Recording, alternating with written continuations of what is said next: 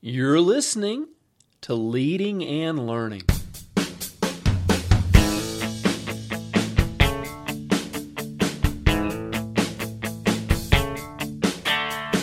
This is the place where we talk about practical leadership, theology, fitness, how to create winning habits, and so much more. My name's David Spell, and I'm a retired police officer, a pastor, a New Testament scholar, and a leadership coach. My goal on leading and learning is to help you live your best life. Thanks so much for joining us today. Welcome back to Leading and Learning. This is episode number 202 Leadership and the Gifts of the Holy Spirit, Part 3. If you remember, in part one of this series, we talked about leadership in the context of our motivational gifts or our personality gifts, if you will, whatever you want to call them. And this is the, the, the list of spiritual gifts that are mentioned in Romans chapter 12. And then last week we started talking about uh, what some people might re- refer to as manifestation gifts. Um, other people might even refer to them as ministry gifts. But these are the gifts that are available to us that are listed in 1 Corinthians chapter 12. And I want to read the passage of Scripture, and, uh, and then we'll, we'll, we'll kind of jump in. Now, there are varieties of gifts, but the same Spirit. And there are varieties of service, but the same Lord. And there are varieties of activities, but it is the same God who empowers them all and everyone. To each is given the manifestation of the Spirit for the common good.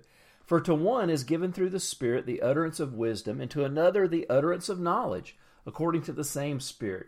To another, faith by the same Spirit. To another, gifts of healing by the one Spirit to another the working of miracles, to another prophecy, to another the ability to distinguish between spirits, to another various kinds of tongues, to another the interpretation of tongues. All these are empowered by one and the same Spirit who apportions to each one individually as he wills. And that's 1 Corinthians 12, verses 4 to 11. If you haven't spent much time in, in that passage of Scripture, I'd encourage you, if you the, the gifts of the Holy Spirit are a new concept to you, check out uh, 1 Corinthians chapter 12, 13, and 14. In chapter 12, um, they have these, these gifts that we're talking about today. Chapter 13 talks about um, the way that we exercise those gifts, and that is through love.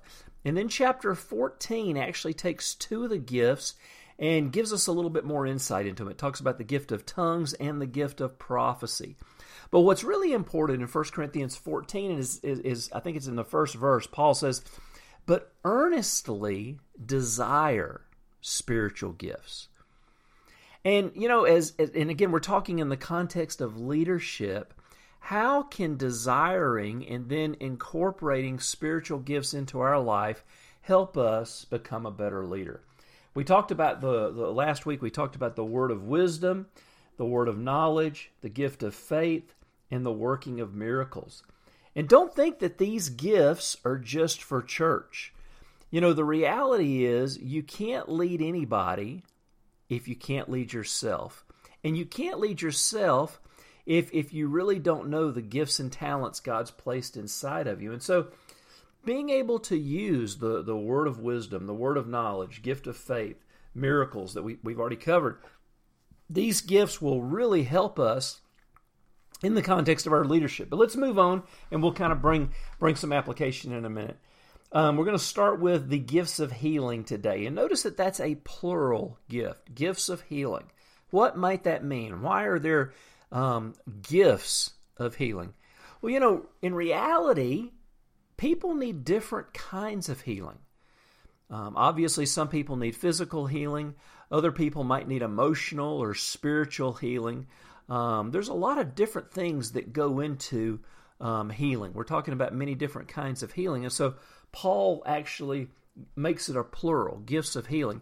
And this is differentiated between gifts of healing and working of miracles. The, the actual word healing implies a process. Um, and there are times when God can speed up that process. There are times when God can bypass the process altogether. then we have a miracle. Um, but there are many times that God works within natural means to bring a healing, or He may again speed the process up. But I want you to think about this in the context of leadership. When's the last time you prayed for somebody on your team who was struggling with something? Whether it's a maybe an emotional thing or maybe they were struggling with sickness. Have you as a leader said, "Hey, you know, I I know you're struggling with this. Can I pray for you?" And you say, "Well, look, I'm not a church leader. I'm a I'm a supervisor in a company or I work for the government or whatever and I can't do that." Well, I understand. But uh, but I worked for the government for 30 years and uh, there were many times as a manager and as a su- supervisor when I would literally say, "Hey, listen, um, you know, I, I'm a Christian. I'd be happy to pray with you. No pressure, but but if you're into it, I'd be more than happy to pray with you for this thing." And I never had a single person turn me down. Never had a single person turn me down, especially in the area of sickness. If they were sick or if, you know, one of their kids was sick and I say, "Hey, can I pray for them?" I never had a single person turn me down. So, you know, you, you use your own uh, wisdom there, but there's something powerful about praying for the people that we lead. And praying for healing is one of those things. And, you know, every now and then people say, well, you know, why don't we see healing and why don't we see miracles today? Well, do we ask? if if we don't ever lay hands on people and pray for them, if we don't ever ask God to heal people, we can't be surprised that we don't see him healing people. So, gifts of healing. The next one listed is prophecy. Now, word of wisdom, word of knowledge, and prophecy are all very similar, yet very, very different. If you remember, we talked about word of wisdom was was uh, was when you get that word of timely advice. Maybe somebody asks you a, a question, and, and and just that the answer is just there. You just you, you can't even explain it. But the word of wisdom, the answer is there. Somebody comes and says, "Look, I got this situation. What should I do?" And you you've got that supernatural wisdom, that burst of wisdom, if you will. A word of knowledge, that's that supernatural insight about a specific situation in somebody's life. But a prophecy is often um, about the course of a person's life. God might give you a word of prophecy about somebody to um, encourage them, to comfort them, or to build them up. And if you read 1 Corinthians 14, like I suggested a few minutes ago, you'll find that New Testament prophecy is given for those three reasons to, it's for edification, to build up, exhortation or encouragement, and consolation or comfort. So prophecy is given to build up, encourage, and to comfort. Prophecy is never, New Testament prophecy, this prophecy that we're talking about here, is never judgmental. It's always encouraging, it's always edifying, it's always um, building us up and, and, and, letting us know that uh, God's in control. And so there may be times when you're praying for somebody and you may actually just sense um, the Holy Spirit just letting you know that, that to tell them that it's going to be okay. Um, letting them know that, hey, God's got this. Um, God's in control. Um, whatever it might be, you know, there are times when you're praying for people and, and you know, um, you know, they say, hey, you know, pastor, pray for me. Or if it's in a work situation, they may feel led to, you know, ask you to pray for them.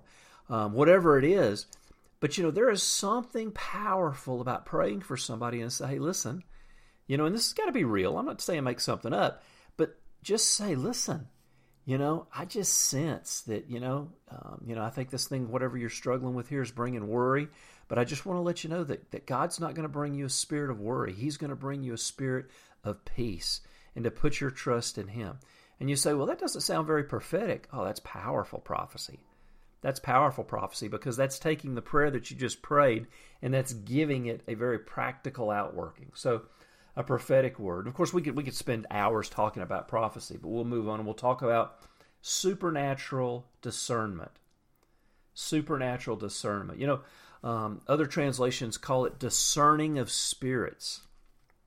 Um, and you've probably experienced this before too. Maybe where you meet somebody and something just wasn't quite right. Uh, Peter Parker would say, My spidey sense is tingling. Um, you know, in the context of maybe in a business setting, you you you were you know maybe going to cut a deal with somebody, but something wasn't quite right. Uh, maybe in a ministry setting, you just felt like something was off in this person.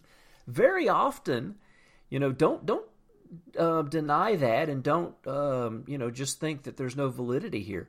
Very often, that's the gift of the discerning of spirits. That's the Holy Spirit speaking to us, saying that there's something, um, there, there's a wrong spirit in this person. Maybe their motives are wrong. Maybe they're wanting to deceive us. Maybe there's something else going behind the, going on behind the scenes that we don't know about. But don't ever downplay spiritual discernment because this is a, a very important gift in protecting us. And if you're a leader and you're looking out for people, you're looking out for an organization, a church, a company, whatever it might be, you know, don't ever um, neglect to ask God to develop this gift in you because it may very well keep you from going down a road that you don't need to take your organization down. Spiritual discernment is very, very powerful. And then we move to the gift of tongues. My goodness gracious, how how uh, divisive has has this gift become? And you know, I think the reason that the gift of tongues is has become so divisive is not because it's uh, you know the nature of the gift. I think it's just the enemy understands how important the gift of tongues is. And and look, I get it. I understand. And if you don't believe it's for today, that's fine. Um, you know, there's many, many different theological approaches to the gift of tongues. But, you know, I'm just one of those guys, that one of those Bible st- scholars and theologians that actually just believes the Bible. And, uh, and I believe the gift of tongues is available to every believer. And it's an opportunity for us to connect directly with God. I think it's interesting here in, in 1 Corinthians that uh, Paul talks about various kinds of tongues. Um, you know, you've probably all heard stories of somebody who was praying in tongues and, you know, they were actually praying in another language. Uh, I mean, I've heard modern stories of that. Um, they were actually praying in a, in a, in a, language that they had never learned.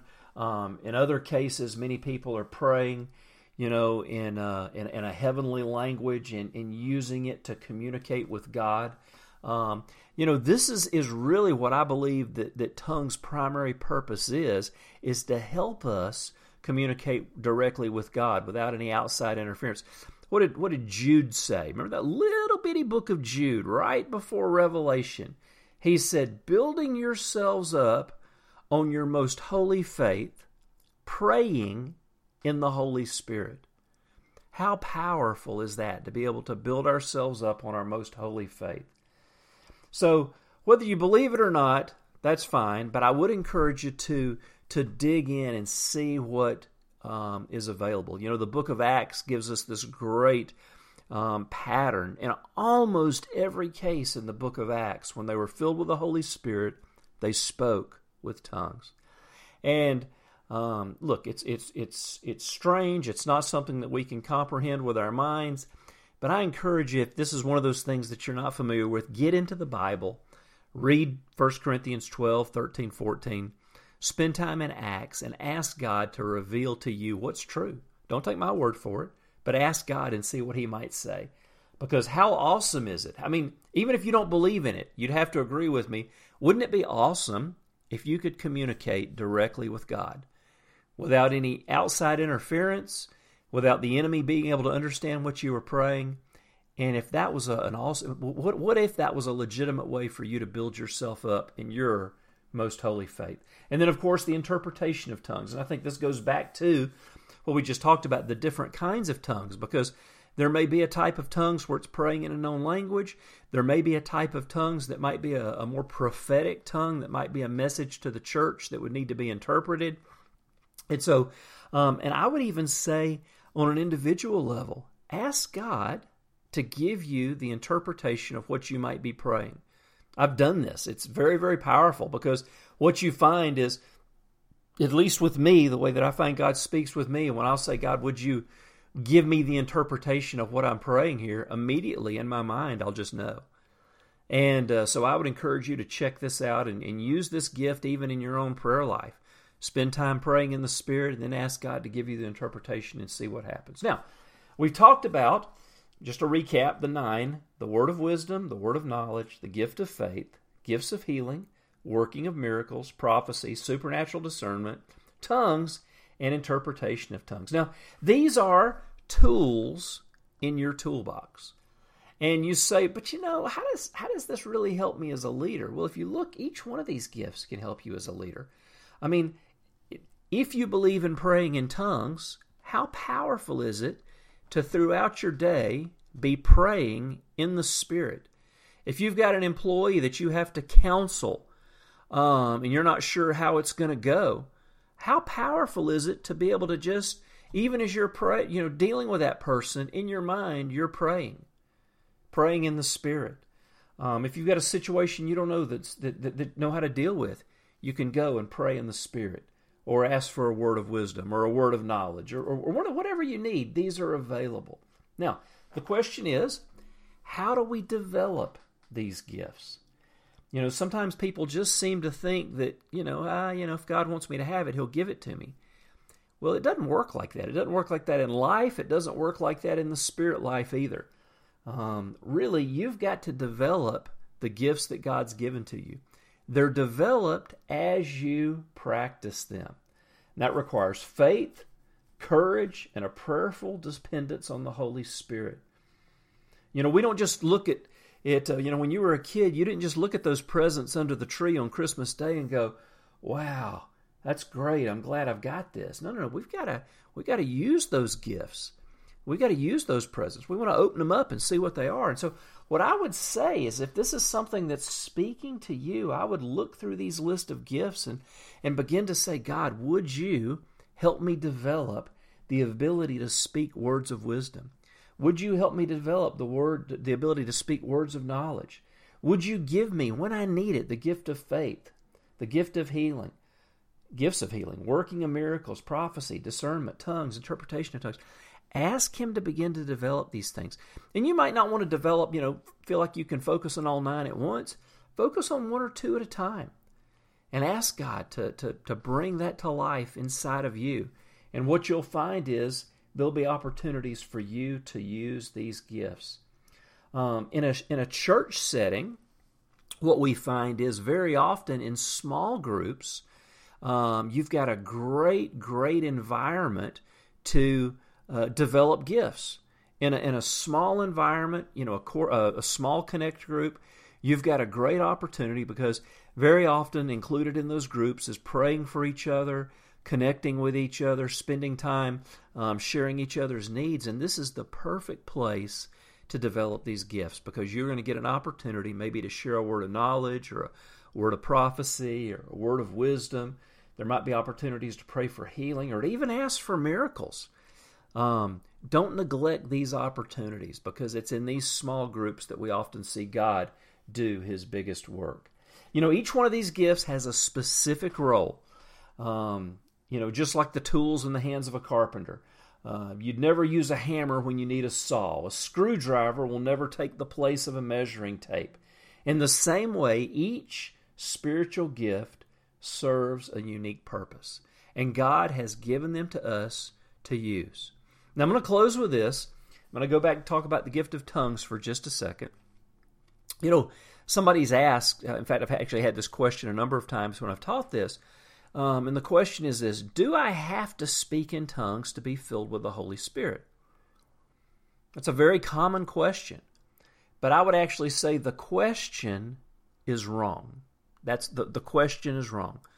The correct question should be Can I speak in tongues when I get filled with the Holy Spirit. Because if the first question implies fear, um, if you're scared, confess it to God and ask Him to give you wisdom and insight. But the but if it's possible, if you believe the Bible like I do, then that gift's available for everybody. And it's not do I have to, but it's God, will you let me? And what do I have to do to get it going? So I'm going to encourage you to dig in, dig in deep, if I can help you, send me an email, david at davidspell.com. And, uh, you know, I'd love to, um, to, to, pray with you, pray for you. Uh, I really would love to get your feedback on this episode. Go to davidspell.com, leave a question or comment in the comments section for today's post. And while you're there, make sure you sign up to get my free newsletter. Well, friends, thanks so much for being with me. And until next time, this is David Spell encouraging you to keep developing your gifts.